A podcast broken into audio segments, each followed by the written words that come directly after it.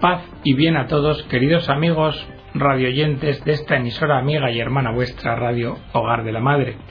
Bienvenidos a una nueva edición del programa El Galeón.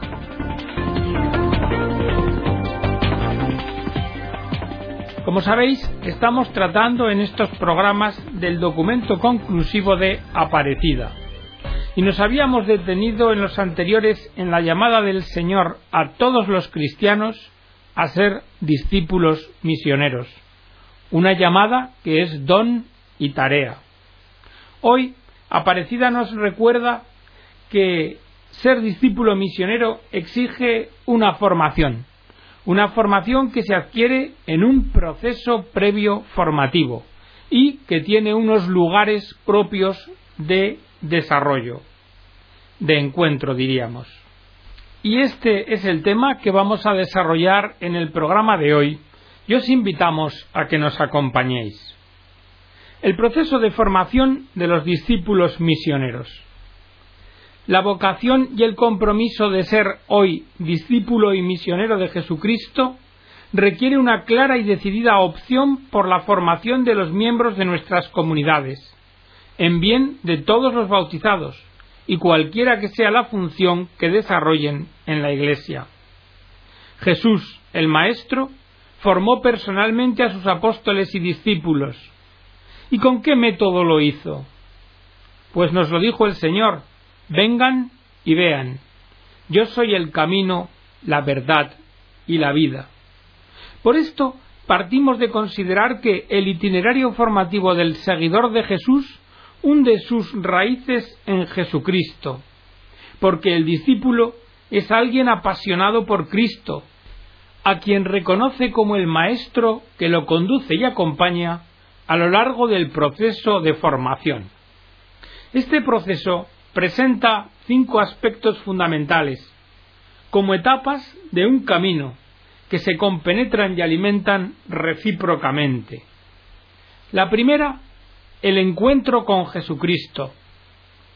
Quienes van a ser discípulos del Señor ya lo están buscando, pero es el Señor quien los llama y les dice: sígueme. Este encuentro debe renovarse constantemente por el testimonio personal, el anuncio del querigma y la acción misionera de la comunidad. El querigma es el hilo conductor de un proceso sin el cual los demás aspectos del mismo estarían condenados a la esterilidad. La segunda etapa es la conversión. Tras el encuentro con Jesús irrumpe la conversión. Es la respuesta inicial de quien ha escuchado al Señor con admiración, de quien cree en Él por la acción del Espíritu y de quien se decide a ser su amigo e ir tras Él, pero en un ir que conlleva cambiar la forma de pensar y vivir y de aceptar la cruz de Cristo, consciente de que morir al pecado es alcanzar la vida. La tercera etapa es el discipulado. El convertido inicia una maduración constante en el conocimiento, amor y seguimiento de Jesús Maestro, y profundiza en el misterio de su persona, de su ejemplo y de su doctrina.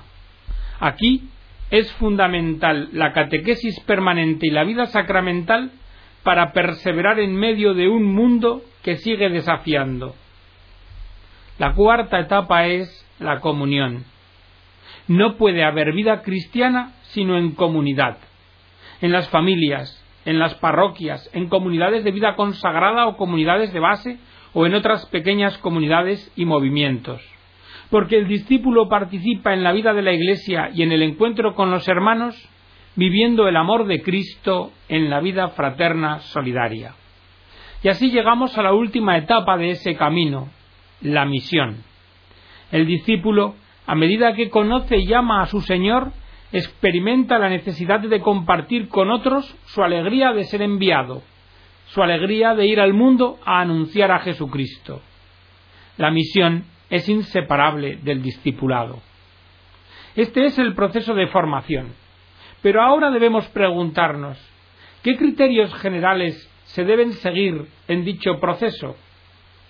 Y en primer lugar, parece que es precisa una formación integral querigmática y permanente del discípulo.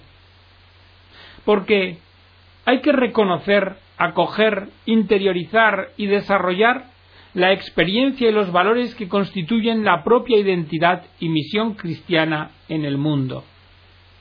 En la base de estas dimensiones está la fuerza del anuncio querigmático. El poder del Espíritu y de la palabra contagia a las personas y las lleva a escuchar a Jesucristo, a creer en Él como su Salvador, a reconocerlo como quien da pleno significado a su vida y a seguir sus pasos. Anuncio querigmático que se fundamenta en el hecho de la presencia de Cristo resucitado vivo hoy en la Iglesia. Y esta formación ha de ser permanente, de acuerdo con el desarrollo de las personas y el servicio que éstas están llamadas a prestar según las exigencias de la historia. Además, la formación del discípulo misionero ha de ser una formación atenta a diversas dimensiones. ¿A qué dimensiones? Atenta a la dimensión humana y comunitaria, porque el proceso de formación del discípulo misionero ha de cumplir con que él asuma la propia historia y la sane, en forma o en orden a capacitarse para una vida cristiana que se desenvuelve dentro de un mundo plural, una vida que ha de estar equilibrada, ser fuerte, serena y dotada de libertad interior. También una formación atenta a la dimensión espiritual, a procurar experiencia de Dios, y así de esta forma a descubrir los propios carismas, aquellos que arraigan en la persona en el camino de vida y de servicio propuesto por Cristo. Una formación atenta a la dimensión intelectual, para potenciar el dinamismo de la razón que busca significado de la realidad y se abre al misterio, capacitando así al discípulo para el discernimiento, el juicio crítico y el diálogo sobre la realidad y la cultura. Una formación atenta a la dimensión pastoral y misionera, camino cristiano que llena de alegría y de esperanza el corazón y mueve al creyente a anunciar a Cristo de forma constante en su vida y en su ambiente, y que le habilita para proponer proyectos y estilos de vida cristiana atrayentes. La formación del discípulo ha de respetar, por otra parte, el proceso propio de cada uno, porque llegar a la estatura de la vida nueva en Cristo, identificándose profundamente con Él y con la misión, es un camino largo que requiere itinerarios diversificados, ritmos comunitarios continuos y graduales, que han de ser respetuosos con el proceso personal. En esta formación respetuosa con el proceso del discípulo, la presencia y contribución de laicos y laicas en los equipos de formación aporta riqueza original, pues desde sus experiencias y competencias ofrecen criterios, contenidos y testimonios de mucho valor para quienes se están formando.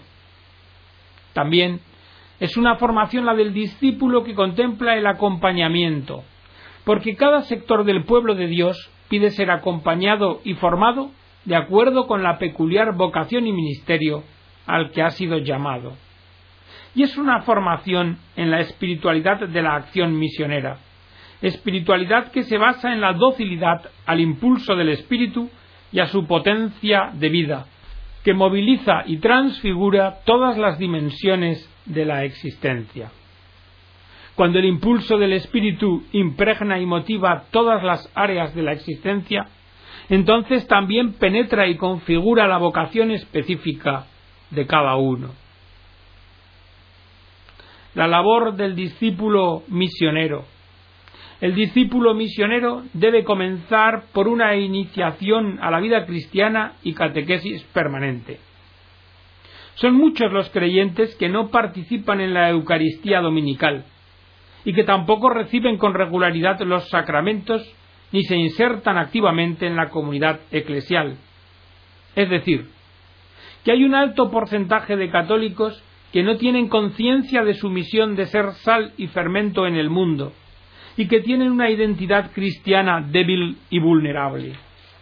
Este hecho constituye un gran desafío que se debe afrontar con decisión, porque o educamos en la fe, poniendo realmente en contacto con Jesucristo e invitando a su seguimiento, o no cumpliremos con la misión evangelizadora.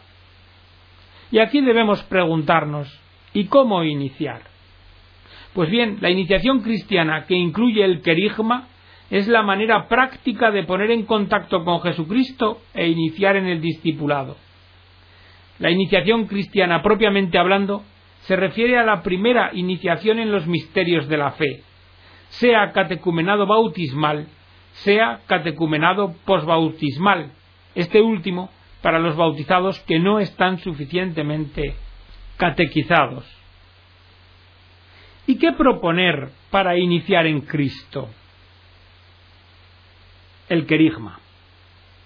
Proponemos el querigma.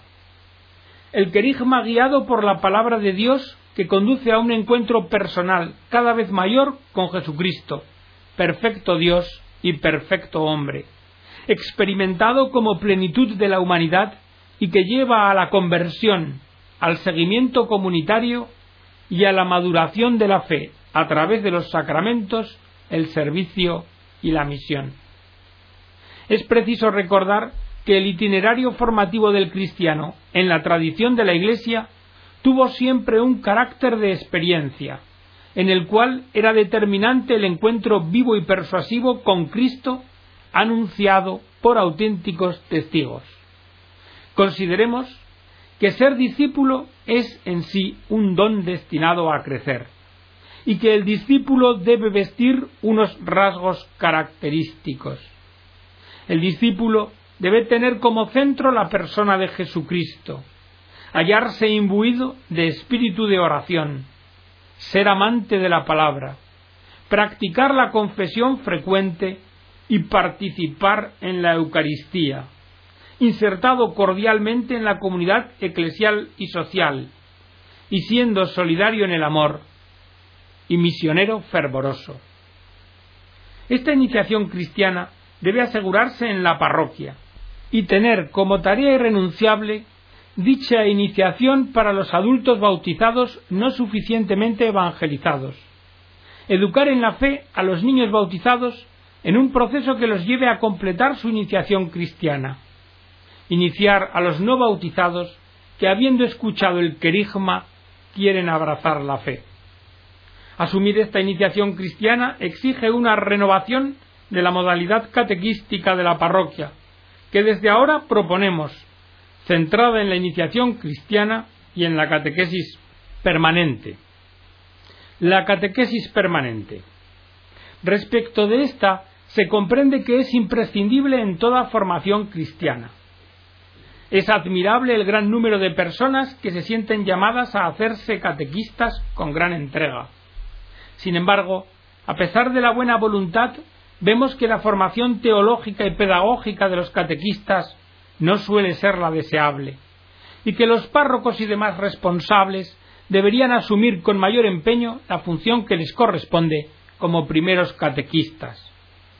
Porque hoy los desafíos que plantea la situación de la sociedad requieren de una identidad católica más personal y fundamentada, lo que implica que la catequesis no debe ser solo ocasional, reducida a momentos previos a los sacramentos o a la iniciación, sino más bien debe tratarse de un itinerario catequético permanente.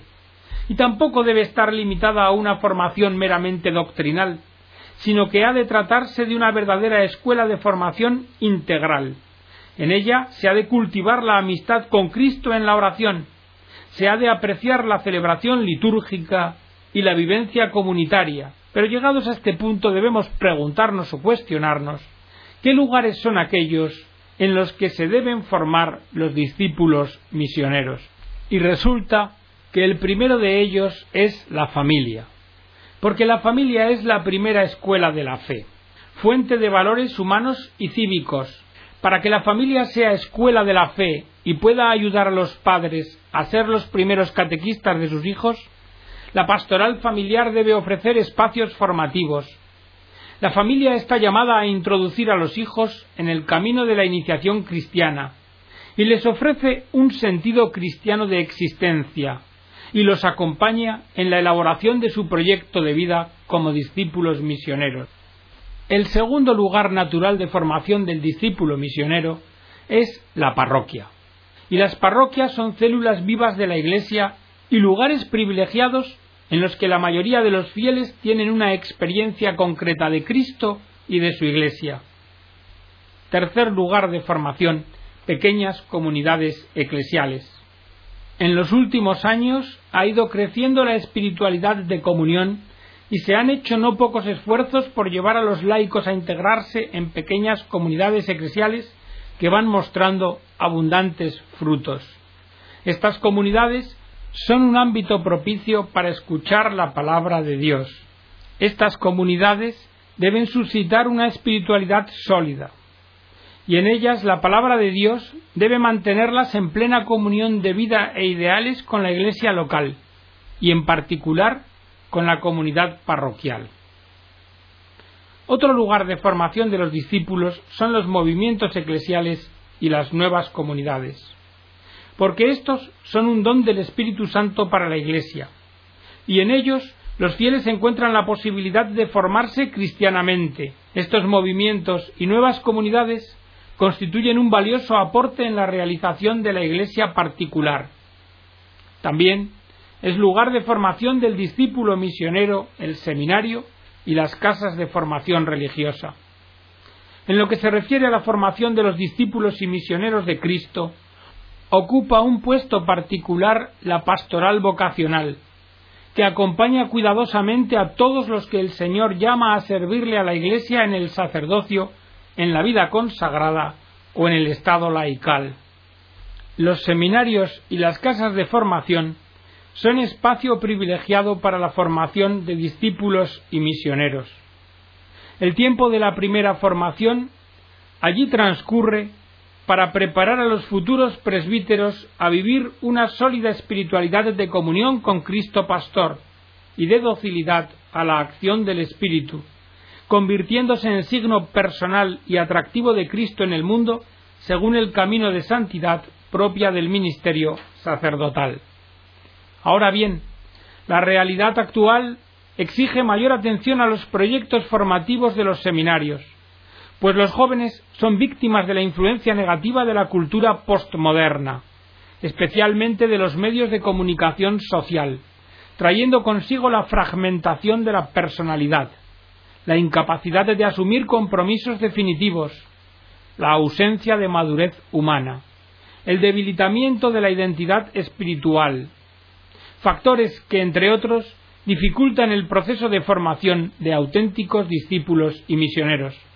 Por eso es necesario, antes del ingreso al seminario, que los formadores y responsables hagan una esmerada selección, que tenga en cuenta el equilibrio psicológico de una sana personalidad, una motivación genuina de amor a Cristo, a la Iglesia, a la vez que capacidad intelectual adecuada a las exigencias del ministerio en el tiempo actual. Es necesario un proyecto formativo del seminario que ofrezca a los seminaristas un verdadero proceso integral, humano, espiritual, intelectual y pastoral, y siempre centrado en Jesucristo, el buen pastor.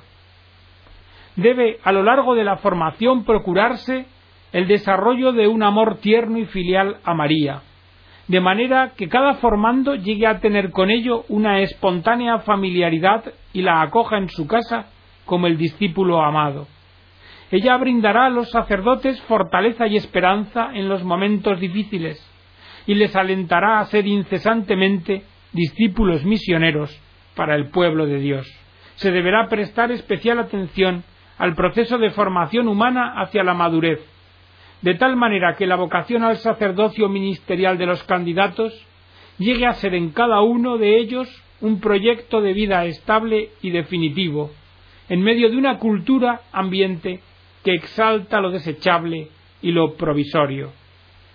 Al mismo tiempo, el seminario deberá ofrecer una formación intelectual seria y profunda en el campo de la filosofía, de las ciencias humanas y especialmente teología y misionología, a fin de que el futuro sacerdote aprenda a anunciar la fe en toda su integridad, con fidelidad al magisterio de la Iglesia.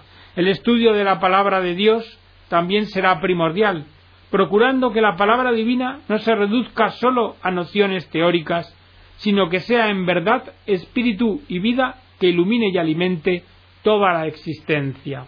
Asimismo, los candidatos deberán de ser capaces de asumir las exigencias de la vida comunitaria, lo que implica cualidades de diálogo, capacidades de servicio, humildad, valoración de los carismas ajenos, disposición a dejarse interpelar por los demás, obediencia al obispo y apertura para crecer en comunión misionera con presbíteros, diáconos, religiosos y laicos. La Iglesia necesita sacerdotes y consagrados que nunca pierdan la conciencia de ser discípulos en comunión. La educación católica. También la educación católica es lugar de formación del discípulo misionero. Las nuevas reformas educacionales denotan un claro reduccionismo antropológico, ya que conciben la educación preponderantemente en función de producción, competitividad y mercado, y propician la inclusión de factores contrarios a la vida, a la familia y a una sana sexualidad. De esta forma, no despliegan ni desarrollan los mejores valores de los jóvenes, ni su espíritu religioso. Tampoco les enseñan los caminos para superar la violencia y acercarse a la felicidad. Y un último lugar de formación de los discípulos misioneros lo son los centros educativos católicos y las universidades y centros superiores de educación católica. Una breve referencia a los primeros. La misión primaria de la Iglesia es anunciar el Evangelio de manera tal que garantice la relación entre fe y vida, tanto en la persona individual como en el contexto sociocultural. Cuando hablamos de educación cristiana, nos referimos a que el maestro educa hacia un proyecto de ser humano en el que habite Jesucristo. Si la ordenación tiene como fundamento y término a Cristo, entonces esta educación está recapitulando todo en Cristo, y es una verdadera educación cristiana. Si no, esta educación podrá hablar de Cristo, pero correrá el riesgo de no ser cristiana. Pues bien, en el proyecto educativo de la escuela católica, Cristo, el hombre perfecto, es el fundamento en quien todos los valores humanos encuentran plena realización, y de ahí su unidad. Por lo tanto, la meta que la escuela católica se propone es la de conducir al encuentro con Jesucristo vivo, y lo hace colaborando en la construcción de la personalidad de los alumnos. ¿Pero esto se da en la realidad? Parece que no. La escuela católica hoy está llamada a una profunda renovación. Se propone que la educación en la fe en las instituciones católicas sea integral y transversal en todo el currículum, y que la comunidad educativa asuma su rol de formadora de discípulos y misioneros en todos sus estamentos. Para la Iglesia es un principio irrenunciable el de la libertad de enseñanza. El amplio ejercicio del derecho a la educación reclama plena libertad de que debe gozar toda persona para elegir la educación que sus hijos hayan de recibir y aquella considere más conforme a sus valores. Por el hecho de haberles dado la vida, los padres asumieron la responsabilidad de ofrecer a sus hijos condiciones favorables para su crecimiento y además la grave obligación de educarlos. Y hasta aquí, queridos amigos, la edición del programa de hoy, esperando que haya sido de vuestro agrado y deseando que Dios os bendiga a todos.